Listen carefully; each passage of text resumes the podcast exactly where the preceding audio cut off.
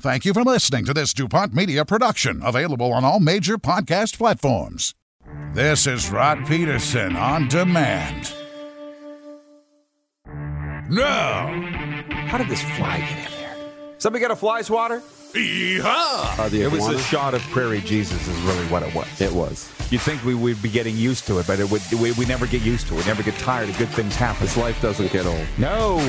It was a nice little distraction from the real world, and here we are today for a coffee session. This is the Rod Pedersen Show. It is, and uh, happy Friday, everybody. TGIF. AFTF FlameTech Football Friday. Welcome, everybody. Uh, RP here, Darren the Moose DuPont over there, and John Frenzy on the sponsors couch. You'll be seeing him in the next segment as we get ready to talk some football here today. Um, please share the program, everybody, with all your Facebook friends. Hour one on Facebook Live, YouTube Live, and hour two we go to Game Plus Television. I've got very shortly we're going to get to the quick six show topics, and they're not entirely about football. That'll be saved for after the warm up here for the Four Seasons Sports Palace. A lot of it. But coming up on the program today, John Frenzy, as I mentioned, our NFL insider Tori Gurley, because there is a lot to get to in the four down league. And also Jeff Reinbold, the special teams coordinator of the Hamilton Tiger Cats, and an absolute CFL treasure and a prince of a gentleman. Jeff Reinbold will be with us in hour two. Are you ready to go, though, with the quick six show topics? yeah. Uh, ta-da. Hello. Thank you, Jordan. Nice. Thank you. Preach. Preach. Number one, NFC AFC Championship game notes. Let's just dive right into the deep end, dupes. Yep. Um, the early game, by the way, 2 p.m. Central, is the Tampa Bay Buccaneers at the Green Bay Packers. If you noticed, I'm wearing my Buccaneers gear. Any of the Packers fans that are around here, and there are many, I'm ready to fight you. I don't know if Tom's going to win this one or not. The Packers are favored by 3.5, which I would have thought would be more because it's in Green Bay. You're seeing the game notes and so forth. Yeah. Um, I don't know. I'm I'm just on. I'm on the Tom Brady bandwagon, going to the Super Bowl, and the like I say, Packers though favored by 3.5, and then Patrick Mahomes took every snap of the offense on Thursday with the Kansas City Chiefs. He's got the green light to start. The question is, does he finish? Buffalo Bills riding into town, and I was on TSN 1290 Winnipeg this morning. Troy Westwood says, Come on, Rod, you've been around. Do you not think those D linemen and linebackers for the Bills are being told, if you got a shot on Mahomes, take it? Well, of course they're thinking that. Do they need to be told that? I don't think they need to be told that. Yeah, I don't. So the question is not, does Patrick Mahomes start? The question is, does he finish? Chiefs favored by three. Yeah, if Patrick Mahomes finishes the game, I like the Chiefs. If, they finish the game, Uh, they've struggled a little bit down the stretch. But I mean, look at him early in the game. He's he's working on basically one ankle. He's not 100. percent He's been rusty throughout. You know, the last probably half of the season, he hasn't looked Patrick Mahomes ish, and he's still you know, was walking away with that football game until he went out with that injury. So if he stays healthy, I do think the Chiefs still win the football game. And on the other side, I mean, that game is so delicious. Tom versus Aaron. With the Packers favored, you know, it's amazing. I, I think the like the Packers will win the football game, but I mean, if Tom gets up early, he could put them away like he did earlier in the year. 38 to 10 was the score in week six in Tampa Bay. And I don't know. That's the other thing. I, I hope the pressure doesn't get to Tampa because you've seen the talk already. They'll be the first team to appear in the Super Bowl in their own stadium. First ever. Yeah. In the CFL, it's not a rarity. in the NFL, not only is it a rarity, it's never happened. Anyways, we welcome the football viewers today. Share with your Facebook friends, please. Go down to the bottom of your screen and click share if you're enjoying the football talk. You've waited all week for this, so let's celebrate it. Point two is the poll question today for Capital Auto Mall Universal Collision Center.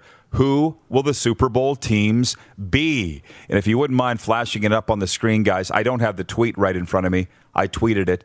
There, Packers Bills, which would be an upset. Packers Chiefs, Buccaneers Bills, or Packers Chiefs. If I got it all right there. And I know it could be a little confusing, but what's the leader saying, Darren? It's dead even between Packers and Bills or Bucks and Chiefs. So no consensus even on one team No. to get in. Well, that'll be a fun poll over the next uh, 24 hours. And before we w- wind up the warm up, maybe we will talk about our Come On Canada best bets, or maybe we'll save it for hour two. I'm not sure. Point three Thursday NHL leftovers. How about those Winnipeg Jets? They had their way with the Ottawa Senators last night, 4 1. And what's impressed me the most about the Jets is that they've done everything that Paul Maurice has asked them to do. They had had some bad starts here so far. They weren't able to play with a lead because they'd never had a lead. Mm-hmm. Well, they got up early on the Ottawa Senators. They stepped on their throat. They crushed them. And the Winnipeg Jets are one of the top teams in Canada right now. And they are a contender, I would think, to win the division. Now, the Vancouver Canucks, your team got trounced last night. Yeah. By the Montreal Canadiens at, I still want to call it GM Place. I know. Uh, Rogers Arena, whatever the hell they're calling it in Vancouver. The Canucks lost again, and they lost handily. So those were the games that I was watching. The LA Kings won in overtime over the Colorado Avalanche. So I believe it's just Chicago now that doesn't have a win. So the Kings got off the snide. It wasn't as chutzpah of a night of hockey unless you're a Winnipeg Jets fan. Yeah, it really wasn't. really wasn't. It wasn't a huge attention getter you know, I, I, watched a little bit of the Boston Philly game, which got really exciting, and that went into a shootout. Um, so that was a lot of fun. But yeah. you know, it's it's the NHL season. You got to have some nights that are a little lower, makes the other the nights a little bit better, right? Brings them up. That well, but tonight, point four, there are eight NHL games, and it includes an Oilers Leafs rematch. And I'm sorry, fool me once, fool me twice. I'm not breaking my ankle to get in front of the TV to watch that game. No, you shouldn't. And now on the Toronto side, Joe Thornton with his rib injury out for a month. Auston Matthews. Yeah. Auston Matthews won't play tonight. He's dealing with something. So it's I don't know. Maybe it makes for a better game because you start to take the foot off the defensive gas pedal a little bit and you can relax, but yeah, I wouldn't be rushing to the television tonight. Uh, to our viewers, there are a few here. John Ohm in Winnipeg. Ohm says the Rod Pedersen Show. Got to catch the Ottawa at Jets Saturday night. Going to be a brawl 9 p.m. local. I probably will be watching that. Man, that is late. That's past my bedtime. But on a Saturday, I'll make an exception. Ryan Kowalik says, wait a second. Dupes is no longer a Leafs fan and went to the Canucks. Can I handle that one? Yes. He's still a Leafs fan, but he picked Vancouver number one in Canada. So for that reason, he is pulling for the Vancouver Canucks. John Schmidt says, Roddy, if you want to watch an exciting team, watch the Habs. I agree. I like them. I watch them for two reasons Carey Price and Brendan Gallagher. And that's it. You got some great players, but those are the two that I watch. But right now, I'm. I'm I'm cozying up to the Winnipeg Jets. They're a very exciting team. Uh, moving on, Point five, this is bigger news than I would have thought. There's no more time for Tim and Sid. Sid's moving on. Sid Seixeiro from Tim and Sid. Producer Clark, who's a pretty big fan of that show, telling us in the morning meeting that it's five more weeks Sid will be staying on with Tim and Sid. The question is, what does it become now? I would have thought immediately out of the gate, Tim and Arash because Arash has subbed in many times. I know he loves that role, but I also know Arash loves his frequent flyer miles and LAX, and you know what I'm saying. Oh yeah. So if if I was running Sportsnet, I'm pretty sure they won't be asking for my opinion, but I would slide Arash in there, or at least say, "Do you want to do this, Arash?" Give him the. He would be my first call. Beyond yeah. that, I'm not sure. He's very opinionated, right? Is he? He has great takes. Um, so Arash slides right into that role. You got to be careful about trying to make it what it was, right? And it's going to be hard to pivot away from what it was, which is a great show, and try and do something different. So I don't know if it's going to work. It, I think it's tremendously exciting when you have oppor- I think it's an opportunity, and I love this type of thing. You know, to rebrand and to kind of you know you're forced to do it. I would never make the decision because it's a good show, but now to, to see what they decide to go, what route they decide to go in, and what Tim does, it's a wonderful career challenge. Time for Tim and Sid.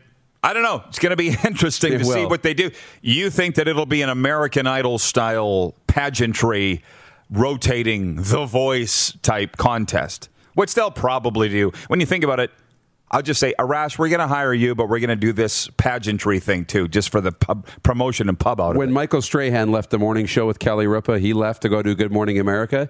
That's what they did. So I think it'll be the same, and they finally settled on. I think Ryan Seacrest co hosts that show now, but I also want to talk about point six uh, NFL head coaches. This is interesting. Just some of the new hirings. You see, the Eagles have hired Nick Sirianni. The uh, New York Jets hired Robert Sala. I hope I'm saying that right. People are telling me he's the first Muslim head coach ever in the NFL, and there's a pron- particular pronunciation about that. I'm not sure. Robert Sala. I hope I'm saying that right. The uh, LA Chargers have hiring Brandon Staley, and the Detroit Lions hiring Dan Campbell, who, watch your kneecaps. You see the news conference with him? We're going to bite your kneecap off. Yeah. Like I'm just sitting there watching the news conference with the Lions coach. Another one of these guys? I know. He doesn't seem like a brainiac to me. All you, You have to do is build good culture, right? Is that all it you is? don't have to be able to solve the equation, but we'll see. There's uh, there's um, there's talk that there's not enough black head coaches being hired in the National Football League, and there will always be. I mean, the latest uh, story I was reading this morning, there were only four or five. You can count them on one hand. And Ron Rivera is uh, of Mexican descent, right? So he's a minority, but he's not black. Uh, I don't know. I'm kind of like, I do come from the CFL where it's a second chance league. There was a time half the coaches were minorities. I'm not sure what it's at now. I haven't taken stock lately, but is it an issue? Because I can tell you what, if I'm hiring somebody, I'm hiring the best person for the job, and I don't care what color they are. I'm not negating a woman or a colored person. I'm hiring the best person. But apparently that's lost. Yeah, a little bit because the PR points, right, that can be earned. It's a real careful position to be in. I don't think it's an issue right now. I really don't. But also, I'm not in that side. I'm not in the NFL, and um, I don't. It's it comes down to how many are you interviewing? Are they getting a fair shot? Especially successful minorities. Well, But I think they're doing okay That's, right now. that's the point. Is I would have hired uh, Geroy Simon if I was the owner of the BC Lions to be the GM. It's not a black thing. He's ready, right? I know that, but that's not saying that they're not. It's their building. But I've I'm always been a person that doesn't see color at all. So that when it comes to this argument and debate, I'm just I'm out. I don't. I'm not a colored person, so I don't see it from their perspective. Right. Right. And then I'm not discriminating against somebody, a person of color either. So I'll just step aside and watch it all. Uh, they were talking about Tim and Sid, by the way. A lot of people have thoughts on that. That doesn't surprise me. Yep. People said uh, the RP show needs Sid. Paul here, our Paul, seems oddly fascinated by this story. yeah. You know, he goes, the money must have been amazing. Well, these guys are my friends. Uh, Tim and Sid, we're a alum of the score, and I'm friends with, as you've seen with all these broadcasters across the country. If you could step inside and see it, nobody sees what's really going on in this business, right? They turn on their television or radio and they think that what they're hearing and seeing is the way things are. And it's not what you see. Right, Lynch? Right. So why why Sid left? I would say Sid saw the. This is just my guess. He saw the writing on the wall at Sportsnet, and it doesn't look good. And Breakfast Television, who owns them? Are they a Rogers station? I don't even know. Good question. But he's looking at that, going, you know what? This might be a little more stable. People are always going to have breakfast. They're always going to be having breakfast. Yeah. Right? he's like, I've done the Tim and Sid thing for a while. I'm ready for a new challenge because that does happen. Well, Sometimes we get bored of things we were, were doing for years and years and years. Well, and and maybe he's ready to open up his audience too and That too. take that next step. New because, people. You know, we love it, but sports sports is still a niche audience, right? It's only a certain percentage of the population that are sports fans. So, you know, that breakfast television that encompasses everybody. And Everybody has breakfast. everybody has breakfast, right? I'm just saying, every year when they talk about the Grey Cup or the World Juniors or the Super Bowl, you see the rating six million people watched the Grey Cup last night. And I'm like, that's not good. 30 million didn't. Yeah. You know? That's absolutely So it. that's the thing. Uh, those are the quick six show topics. Let's jump into today's CFL report early. What do you say? I like it. Are we saying yet who the sponsor is? we got a new one. Didn't take long. We're doing the daily CFL report, and we got a sponsor already. The Cana- breaking news today. The Canadian Football League's combine is going virtual for 2021. Testing, football drills, and interviews conducted remotely through video will replace the traditional in person gathering of young prospects and football personnel from the league's nine member clubs. These modifications announced today apply to all CFL combines for Canadian and global prospects. CFL clubs will have the option of conducting live player interviews online, reviewing prospects' previous play on tape, and gathering and reviewing medical medical background and performance information remotely. Highlights of this new approach include all combine invitees will provide their medical history. All combine invitees will fill out a personal questionnaire. Clubs would be responsible for setting up and conducting national player interviews. The league will conduct and record video interviews with global participants with standard questions and distribute, distribute to each club. Sorry. Other CFL news the BC Lions have signed Canadian wide receiver Shaq Johnson to a contract extension. The Brampton product had career highs in receptions and yards in 2019. The Hamilton Tiger Cats have signed eight of their nine 2020 draft picks, including first round selections Colter Woodmansey and Mason Bennett. Interestingly, the Ticats' seventh round pick kicker J.J. Molson is currently on the practice roster of the NFL's Green Bay Packers. Whoa. I didn't know that. Me Canadian either. kicker with the Packers could get a ring. The Calgary Stampeders have signed six of their 2020 draft picks DB Michael Asibo, kicker punter Kieran Burnham, linebacker Curtis Gray, receiver Tyson Middlemost, defensive lineman Andrew Signett Spalding, and offensive lineman John Zamora. We're almost out of time here. There's something else I want to get to. Uh, Robin Wildey writes in, he says, Is the new sponsor an oil or gas company from Regina? You're half right. Can I say? No, I'm not saying the name. Yeah, yeah. It's an oil and gas company, but they're not from Regina. How about that? Boom! And the other thing is, the guys wrote in here earlier. It's not his real name, William May, but he said, "Can we talk about free agency? Who's coming? Who's going with the CFL?" Um, I'm not interested in that. Go talk about that with your buddies because I saw an interview with Wade Miller, the Bombers president, and unless I misread the quotes from CBC Radio Winnipeg, he basically said they're expecting fans in the crowds in the CFL this year, and we're going to play with fans. That seemed like plan A, and it didn't seem to be any plan B or C. So I want to talk about where Charleston Hughes is going necessarily, or where anybody's going to be re-signed or going until I know that this team's going to, this league's going to be on the field in 2021. In 45 seconds or less, can you wrap that? Free agency isn't nearly as interesting to me as whether we're actually going to have a damn league on the field this year. Well, and that's what I was hoping that by the time we get to free agency, we'd have some sort of news uh, of whether we're going to play or not, so that free agency matters a little bit more. But until then, it doesn't really change. It's, it's not important to me. And I can't change how I feel. I'm sorry. Lastly, Trenton, Norway. Norway calling.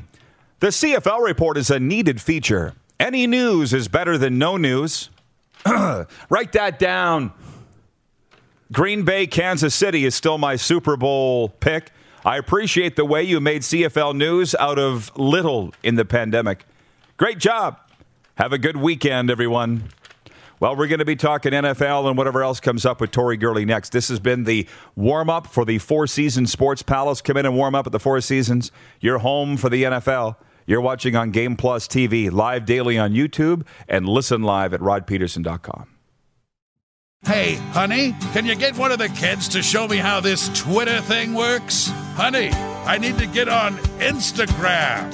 Time for more of the Rod Pedersen Show. Welcome back, everybody. And uh, speaking of legends, we got John Frenzy in the bunker, Tori Gurley on the way. But there's unfortunate breaking news today. Uh, reports coming out that Hank Aaron has passed away at the age of 86. Hammerin' Hank was an American Major League Baseball League right fielder, played 21 seasons for the Milwaukee Atlanta Brewers in the National League, two seasons for the Brewers in the American League. Uh, he held the MLB record for career home runs for 33 years and still holds several MLB offensive records. He hit 24 or more home runs every year from 1955 through 1973. The Sporting News ranked Aaron fifth on its all time top 100 greatest players. So, Hank Aaron passing away this morning. I'll get John Frenzy's thoughts on him and more. But let's bring in Tori now. He's been waiting for a while. And, uh, Tori, maybe if you don't mind, do you have thoughts on Hammerin' Hank? Were you a ball fan growing up out there in South Carolina? I definitely was, and I'm still am. A, um, I'm a Atlanta Braves fan, so the passing of him uh, definitely hits home because you know I grew up watching the Braves, and obviously he's a Hall of Famer and a legend. And um, you know, my heart also goes out to my former boss, uh, Ted Thompson. You know, he was the guy that gave me my opportunity in the NFL for the Green Bay Packers, and um, you know, general manager that passed away yesterday. So you know, condolences to both of those families. So uh, well said. So to the uh, to the National Football League. Before we look ahead of the conference championships and your predictions, you almost thought you almost had it last week. You know that, right? You were thinking, "Here it comes" in the Cleveland Kansas City game. I was I was blown away, to be honest with you. That I, thought um, the Chiefs was going to be able to run away with the game, and when things turned for uh, for bad for Kansas City when Patrick Mahomes went down. That's when I literally saw uh, the team started to unravel and Cleveland gained confidence. And that's something you do not want to do with an inferior team. Like you want to go out and put your foot on their neck. And if you give them uh, any ounce of daylight or life, those guys can bite you in the butt. And if we go back and if you look at that clip of um, the receiver fumbling the ball out of the end zone, you know, if he holds on to that ball and they score, I don't think Kansas City can get downfield and score a touchdown and win the game with their backup quarterback with Chad Henne. I just think it's impossible. So uh, that fumble in the end zone was the biggest play of the game. For sure. It was the TSN turning point, and the Browns fans all wanted the rule changed after the fact to the Canadian rules. Well, how about you don't fumble, and then we don't have to worry about the rules? Anyways, John Frenzy has a list of questions in his pocket. Tori, uh, by the way, both these guys' appearances brought to you by Wheaton Kia. What do you got, Frenzy? Uh, Josh Phillips, quarterback for the Buffalo Bills. I think Josh Allen. Josh Allen, by the way, um, a great quarterback. I think he's really doing great in his third year. Do you think he's got enough in him to overturn the Kansas City and Kansas City with the fact that Mahomes has got the uh, bad thumb as well as the, uh, the, concussion? I don't think you're going to see much of him for, for Hamilton. So I think it's for uh, Kansas City. I say, I think it's a great opportunity for the Buffalo Bills. Don't you? Yeah, Buffalo is a talented team, and Josh Allen has has performed at a high level. And um, I'm gonna obviously I'm gonna sound like a hater saying this, but I, I got to roll with Patrick Mahomes in this spot. Uh, the, the, Pat can be out on one leg and, and still make plays, and this is what they do to you offensively. They they put so much stress on you. You have to worry about Sammy Watkins. You have to worry about Tyreek Hill. You have to worry about Travis Kelce, um, Mecole Hardman. You have so many weapons around you that it puts a strain on Buffalo's defense, and I just don't think they have uh, the pass rush to get after it. Um, they played back in week six or week seven, and what Kansas City did is they ran the ball down their throat. So um, it wouldn't shock me if they go back out with that game plan. But if Buffalo decides to man up and and play uh, man coverage across the board, then I just think it's going to be uh, bombs away for Patrick Mahomes and, and those receivers because you know, they put you in a very tough situation when it comes to defending. But it's been a great year for Buffalo. And, you know, those guys are, I mean, it's going to be fun to watch these teams play over the next few years. This won't be the last time we see Josh Allen and uh, and the Buffalo Bills playing in uh, playoff football. Well, and on that point, I had one, and Jeff in Winnipeg, Jeff Kibilis says Buffalo's D could make a difference. That combined with my question of Patrick Mahomes' health status. He took all the first team reps yesterday. Tori, as you know, it's not a question of whether he starts, but if he doesn't finish, like, will he finish? Can Chad Henne beat the Buffalo Bills if it comes down to that, do you think? Hell no. Chad Henne couldn't even beat the Cleveland Browns, so I definitely can't beat the Buffalo Bills because, you know, you actually have weapons out there on the perimeter. But uh, the thing with Patrick Mahomes is that he was choked out there wasn't a concussion. You know, everybody tried to make it out to be a concussion, but he was just, the way he was tackled just cut off his windpipe, and he he didn't have enough oxygen going to his brain, and you know that causes you to faint. It's the same thing what happens in uh, UFC or wrestling or whatever when someone has you on a chokehold. So um, the concussion thing has kind of been blown overboard. overboard. And um, I expect Pack to go out and play at a high level. Now, obviously, he does have a foot injury uh, with the big toe, but I'm willing to bet they're going to give him some great medicine before he goes out and compete, and that thing is going to be numb for three hours. Just one more. Can I ask you, please, as Bills alum, I haven't been following very closely what's been going on there for the last 25 years. They got their quarterback now in Josh Allen, but other than that, coaching, GMing, who's responsible for the fact that they're a win away from the Super Bowl? Uh, Sean McDermott, Brian Daboll, uh, offensive coordinator, Sean McDermott, head coach. Those guys really work hand in hand together when it comes to developing players. Um, offensively, Buffalo is um, is an offensive team, and that's kind of hard to to imagine because over the years, traditionally, they've always been a team where um, they made their money on defense. But now, when you do get the quarterback with Josh Allen and have his ability with Stefon Diggs and, and other players you surround with them, it, it just shows how Daboll and, and Josh Allen um, really complete each other and, and, and complement each other when it comes to uh, bringing the plays to life, and those guys uh, lighten up the scoreboard. So I'm extremely excited for for those two because that's what you need when it comes to having a successful football team. Is you got to have a great play caller, but you got to have a great playmaker, and that's what Josh Allen and Stefon Diggs are for the Buffalo Bills. Yeah, Josh Allen of Buffalo Bills is terrific. I like the way he runs, and don't you think his running could be a big factor in the game? It could be, but I, I think the biggest thing with them is going to be defensively. If you can't get, you can't go out and outshoot Kansas City.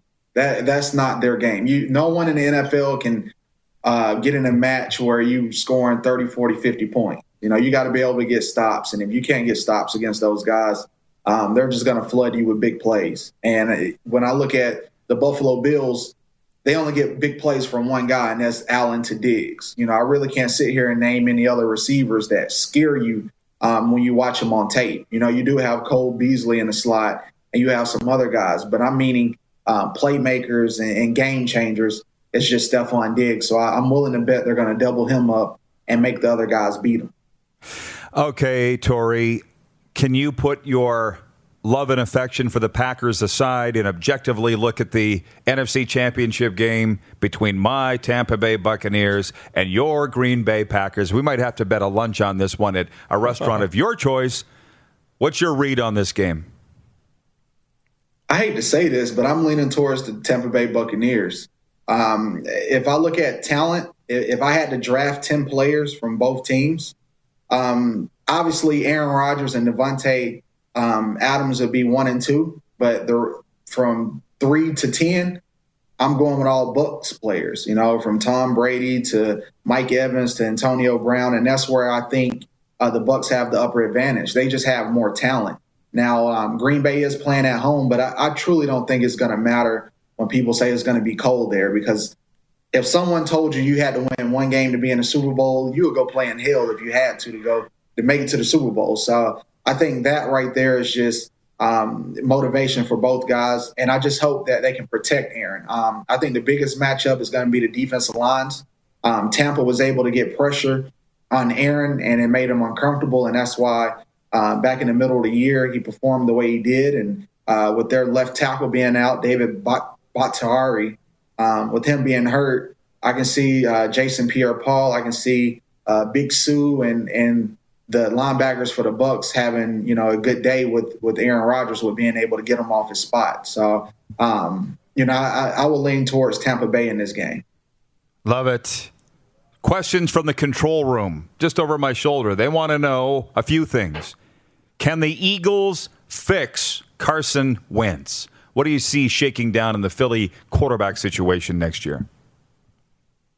No, um, I just got off the phone with Jalen Hurts not too long ago, and he's preparing himself. And, and I was telling him how proud I was of, of him for being thrown in that delicate spot where you know you have a quarterback that's getting paid a $100 million, but you still go in and perform and earn the respect of your teammates. So I think um, this would be a great opportunity to to send Carson to another team and allow Jalen to take over and, and get the ball rolling for Philadelphia.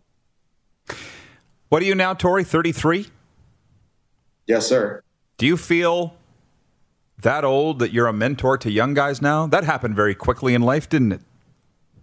It is unreal. You know, it, it's you know, I, my my body tells me that you know I can be out there running with them, and then when I wake up in the morning and I hear it, all the loud crunches and aches and pains. Like Kim just looks at me and she's like, "You're an old man." I was like, "Yeah." I, my brain is telling me I can do it, but my body is just, uh, man. I, I probably I couldn't beat you guys in a race right now. well, I'm proud of you uh, that you're helping guys. Uh, Todd Pinkney watching, by the way, says 100% agree, Tori, with your Eagles commentary. Frenzy says he's got another one for you. Uh, Carson Wentz, would he be a possible candidate to go as a quarterback to the to uh, New England Patriots? Because Cam, we know Cam Newton's not coming back there. It'd be a great fit for him, but I think a better fit would be the Indianapolis Colts. You know, he gets to play with his former offensive coordinator and Frank Reich. And I think that will help Carson out tremendously. Plus, you, you will have talent. Um, he's been banged up a lot because his offensive line has been hurt in Philly. And in, in Indianapolis, they have one of the best O lines in the league. You know, you have um, perennial Pro Bowlers and, and all pros on that line of scrimmage, well, on, on the O line. So um, that's all he needs. And he's already familiar with the playbook. And I think that'd be a great fit. And you know, guys like Drew Brees and and um, Philip Rivers. You know, we wish them well. They had great careers, but it's time for the young guys to take over and and, and lead us into a new era of football. He's ma- making thirty-four million dollars a year, so they say it. Really highly rated prospect coming out of North Dakota State, as you know. What do you think happened to him? Just just didn't work this year. Yeah, it just didn't. It didn't work, and obviously, when you get paid, um, that gives you confidence, and it could be a good thing or a bad thing. You know, if you get paid $100 million to do what you do, and if you have uh, bad uh, habits or, or bad skill set, it's going to be amplified to a to a you know big degree. So um, those things that he needs to fix and work on, and I, I know he has the ability to play quarterback in, in the National Football League. He just has to get back to the basics, uh, polish them up, and go out and show why you know, he, he at one once upon a time he was the MVP candidate. Uh, from the viewers from Wayne and Victoria, BC. I love Tori's analysis. He knows his stuff. From James Warnicky, whom I believe is in Winnipeg, says, Tori, how do you fix the Jets? And he's talking about the Gotham Green. Where do you start? Uh, JETS, just end the season. That's what you do first. And then um, it, I, I feel for uh, Robert Saleh. Obviously, he's the new head coach, and it's going to take a lot of work. Um, if I were him, I would start putting the guys up on a trade block so I can have more draft capital and try to build my team that way is through draft. But uh, the, the only problem when you build a team through draft, it takes years to develop. And something about the Jets is they don't leave coaches around long enough to see guys make it to that second and third contract. So, um, they, you know, only I can say is good luck. Yeah, as well, and on that, you're seeing Deshaun Watson being targeted by some teams. It would appear. Where do you think he's going to end up? And is there no chance that he stays in Houston? This is this is irreparable. I think there's no chance he stays in Houston. Um, I don't know how they can make it up to him. Uh, they've dropped the ball so many times, and he does have a, a, a no trade clause in his contract. And I think um, I, I think they're going to find a way to get a loophole and get through that so he can get to a contender because something you don't want to do is waste your career on a team that's spiraling down. So, you know, I, I wish nothing but the best for Deshaun and, and wherever he wherever he lands. No kidding. Well, one week from now, Tori, we'll be talking about Super Bowl 55 and its combatants. One year from now, we'll all be on our way to Super Bowl to broadcast live. So pack your bags, my friend. Say hey to Kimberly for me and uh, enjoy the games on Sunday. Yes, sir. Thanks for having me. All right, the great Tori Gurley. His appearance is brought to you by Wheaton Kia. Same story for John Frenzy. You can find them in North Regina at the corner of Albert and Avonhurst. Sports update on the way, viewer takeover. You're watching the RP show here on Game Plus TV, live daily on YouTube, and listen live for Suds Full Service Car Wash at rodpedersen.com. Did you know you can catch all the best moments from the show on all our social media platforms? Now back to the studio with Rod and John Frenzy, and uh, we've got a sports update. There is breaking news today. Baseball has lost its longtime home run king. Hank Aaron passed away on Thursday at the age of 86. The Atlanta Braves confirmed ending the remarkable life of one of the greatest players in the game's history. Nicknamed Hammerin' Hank, Aaron broke Babe Ruth's home run record of 714 that had stood since his retirement in 1935. While he finished his career with 755 homers, Aaron is best known for reaching 715 in April of 1974 when he drilled an offering from Al Downing of the Dodgers into the left field bullpen. Aaron's record stood until 2007 when Barry Bonds hit number 756. Tyler Toffoli continued to run amok against his former team, tallying two goals and a helper as the Montreal Canadiens dominated the Vancouver Canucks 7 3 at Rogers Arena Thursday night. The three points added to the hat trick Toffoli scored a night earlier. Connor Hellebuyck made 28 saves to help the Winnipeg Jets beat the Ottawa Senators 4 1 at Canadian Tire Center. Winnipeg opened the three game series Tuesday night with a 4 3 overtime victory in Ottawa. Adrian Kempe's goal with 350 remaining was the winner as the Los Angeles Kings rallied from a two goal deficit to beat the visiting Colorado Avalanche 4 2 for their first win of the season. Nathan MacKinnon had a goal and an assist for Colorado. And Brandon Hagy is the early leader at the American Express in California after an 8 under 64 on the Nicklaus course, staying one shot ahead of South Korea's Byeong Hun An in the opening tournament of the PGA Tour's West Coast Swing. David Hearn of Brantford, Ontario, and Nick Taylor of Abbotsford are the top Canadians after opening with 4 under 68s. This sports update for Ballers Rec Room. Open daily at 4 p.m. They can handle all your food and fun needs, but also open Fridays for lunch. Today's the day. Head on down to the heart of the Dewdney Strip, Ballers Rec Room. And for Red Bull Canada, Red Bull gives you wings. It's a FlameTech Football Friday. FlameTech is your industry leader in combustion services. I'm going to get to all of the viewer questions here in a moment. Larry Dye in Medicine Hat says the CFL has to play this year. I don't care if it's with all Canadian players, six teams, six games, whatever, they have to play. I agree. We got 20 minutes left here in hour one, and we can spend all of them on that if you wish. John Frenzy was quite excited, and I think you still are. Your mind's been racing when you found out that Charleston Hughes is in the building. We're not bringing him on the air here. He's got other things that he's doing here, but you're just dying to find out what he's going to do. I'm. It's a little bit up in the air. I, I, I was of the mind that the CFL, by hook or by crook, by hell or high water will play this season with or without fans. And I just I, I was a little deflated when I read on 3downnation.com the comments from Bomber Pez, President Wade Miller saying we expect to play with fans. It just sounded to me like if there weren't fans, they weren't going to play. That's the read I got off of it. So, Lynch, I haven't heard from you in a week. Where are you on all of this? Well, um, you know what I've been told that they're going to play this year. We think they're going to play. They want to play. They know how important it is to play. If they don't play, it'll ruin the Canadian Football League. Two days not being in the uh, football spotlight over the year. I mean, one of the major conferences in football, period. It, along with the Big Ten and the Pac 10 in the States, college uh, teams, did not want to go into this season and play. But the, the college teams, because of pressure of who they are, the, the conferences gave in and did play a revised schedule about, about six games. Roughriders, the, Sask- the Saskatchewan Roughriders, weren't, they weren't, weren't active this year. And the whole league wasn't active. They did not play one game at all. So it's important. If they've got to play, like Larry Dye says, if it's eight games, ten games, if we start September 1st, the final games the middle of uh, December, Grey Cup and uh, Christmas can come at the same time, eh? Well, I think that we are. Um underestimating the challenges facing the CFL. Larry makes a tremendous point when he says, with all Canadian players, you're saying if that's what it takes to play, then let's do it. But you have a little thing called the collective bargaining agreement. You know that, Larry. You're not a dumb guy. You have a little thing called the Players Association. They're not going to allow that to happen. The import ratio, you can't do all those things.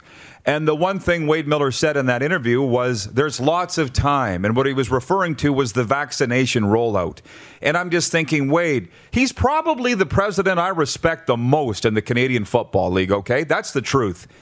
They're the reigning Grey Cup champions. They posted a $3.5 million profit. He knows what he's doing. But I sit there and read those quotes and say, do you really believe what's coming out of your mouth, Wade? Because we're almost at the end of January here right now. What do you mean there's lots of time? The border's not open. We know there's been hiccups with the vaccination rollout. That training camp's going to be here before you know it. So that's my point. It just seemed like plan A is playing with fans and there's no plan B or C. That's what I got out of it. And if I misread it, if I'm completely off on the wrong road, somebody please tell me that. Well, right. You you asked me in the car ride on the way up, John, what about fans? And I said, what I've been told by my health sources, which I trust, best case scenario, mid to late August, 20% will be allowed into the stadiums. Well, here in Saskatchewan, in the heartland of the CFL, that's 7,000 fans. I don't know how many bills you're paying with that. I'm sorry to go off on a monologue here, but I, and I also said to John, they wouldn't have gone through all this work to slash all these salaries for no reason because it hasn't been easy. It's created hard feelings. They wouldn't do that if there wasn't a reason. Can you imagine them not playing this year? That park would be vacant for two years. That beautiful park. Five years here, three years they had activity in it. Two other two they didn't. It's so nuts. You can't do it. It's just nuts to think that. They've got to have that place active. And I think what they're going to wind up doing, quite frankly, starting a schedule, a 10 game schedule on Labor Day. And it'll go into the first part of December. If it's cold, it's cold. We've played in cold before, and we've, experienced December's that aren't that aren't that cold, so it won't be that big an issue. But they're very determined to go. I thought that was really made even better, a bigger announcement of it, and a truer fact that that was what they want to do when they put the schedule out. Everybody was quite excited the day when that schedule got out. They got it home, was sent by uh, computer, and uh, we're to start here June the 10th against the Montreal Alouettes. and people have told me we're going to be there, so I hope so. It's um, well, I think we've covered a lot of this over the last 10 months, but Wayne in Victoria says, How is the NHL playing with international players if the border is closed then? Because you can come in and work. You can get exceptions by the government. They're playing within their own divisions. No Canadian teams are traveling into America. The American divisions are all playing amongst themselves, and you can come in to this country from anywhere as long as you self isolate for 14 days. You know all of these things, Wayne. Jack in Alberta says, Rod, I agree 150% with your concerns regarding the CFL in 2021. Uh, Jeff, the Stamps fan, says, uh, but are six, eight, or 10 games viable? He also says, True, Rod, it's almost February. June isn't that far off at all. And he goes on to say, How about a Christmas Day Grey Cup? well, all of a sudden, we're talking about things we were talking about when the pandemic started. Yeah. So I will say it one more time. Is the CFL business model such that you absolutely have to have fans in order to play? Because I can't believe that you can't find a way and what it's shaking down as recently as today, from the reports that I've read, is that if we can't have fans, it seems like we're not playing. Well, and as you've said, Lynch, in that case, we're dead. We're going to take a break and come back. I do have text messages I got to get to on the Prairie Mobile text line. We got the business of the day, sorry, the business of the week coming up for MySAS 411. It's a FlameTech Football Friday, and we're covering a lot of ground today. You're watching on Game Plus TV daily, live on YouTube, and listen live for Suds Full Service Car Wash at rodpedersen.com. Send us your opinions now. We won't victimize you unless you really deserve it. Now, back to your host, Rod Pedersen. Welcome back, uh, everybody. It is the always popular viewer takeover segment. I want to remind you that next hour we'll be joined by Jeff Reinbold, the special teams coordinator of the Hamilton Tiger Cats. To the Prairie Mobile text line, we got a ton here. Joel in Moose Jaw writes in. He says, You guys really glossed over the overreaction and inaccurate reporting of the Brantley signing. Whatever happened corroborated news. Thanks for the piece on Warren Woods. Straight beauty. Appreciated the interview with Braden Moscowi as well. That's from Joel Jordison in Moose Jaw. Glossed over the fact that Hazel Mae completely whiffed on the report of Michael Brantley. What do you want us to say? Everybody knows it. We know that she got it wrong. These things happen. I'm going to actually write about it in my column on Saturday. Sometimes we swing and a miss. Hazel did. We all know it. We glossed over it. What are we supposed to do? We're not like everybody else in society that likes to point out everybody else's mistakes and gloat over it. It's not what we do here. Uh, from Jim Wagner, morning all. Roddy, you are dead on with the CFL. Come on, all, come on already. Let the fans know the plan. Enjoy the weekend. That's from Jim. We've got a few uh, comments that I asked Clark to put up on the screen. One from Leo Ezerins. You know him well, Lynch. Yeah. CFL veteran and the executive director of the CFL alumni. He says, Rod, the CFL is positioned to play. They are controlling what they can. No one can predict what will happen with COVID 19. How can the CFL or anyone predict what is going to happen? Oh, maybe we should bring Leo on to debate that. Yeah. Okay. On, Leo and I are coming at it from the same angle, and I understand that curiosity killed the cat, but I think so they, they don't owe us an explanation of how they're going to play, even though I would consider us as season ticket holders stakeholders. I guess my point is if you go and read the article, which is at 3downnation.com right now, the sense I got was from Wade Miller saying if almost sounds like if they don't have fans in the stands, they're not going to play. I want to see concrete evidence of plan B of how they're going to play without fans because my news sources say forget about full stadiums. And Wade was alluding to that in the interview. They're saying the, the, the doctor, the top doctors in Manitoba are saying Wade's out to lunch. Okay? So I'm not a lone voice in the wilderness here. If the CFL's positioned to play, I'd like to know how when you're not going to have crowds. That's the bottom line. Well, they think they're going to play. They're determined. Am I beating my head against? The is this thing on? Yeah, I know. They're determined to play. I want to know how because you're not going to have fans. Pretty simple to me. What do you want? 7,000 fans? 10? 15? Mandy in Edmonton says the conversation we had a few months ago of who could be the CFL celeb representative. How about Kim Coates? From Jack Fulton, CFL as a league needs to swallow their pride and find solid financial partners in order to be successful for the long haul. Am I wrong, Rod? Frenzy? No, you're 100% Uh, you're, right. you're 100% right. That's what I don't understand. We think they have something going. We sure hope they have. I guess we're talking ourselves into believing they did something useful when they had the big meeting in Toronto in uh, November after the season was over. I thought they're getting closer and things got better. And I was really enthused when that schedule was put out. I thought, hey, this hasn't happened forever. That's great. Wonderful. I think that's great. They're serious about it. We're going to have football this year. Now, having a real quiet spell there makes you wonder what's going on. Leo says, get Wade on. Well, Wade knows where to find us. He's got an open invitation, Leo. How about that? From Craig Smith, our director of scouting. Selfishly, I am praying the league gets going. Going to be tough. Getting closer to wanting to get back working again. Rest in peace, Woodsy. Uh, I'm. There's nothing selfish about wanting the CFL to play. That's all. Jeff in Winnipeg says, That's the problem. What's the plan, CFL? Hello? I don't know. I feel like that little voice screaming in me to get out.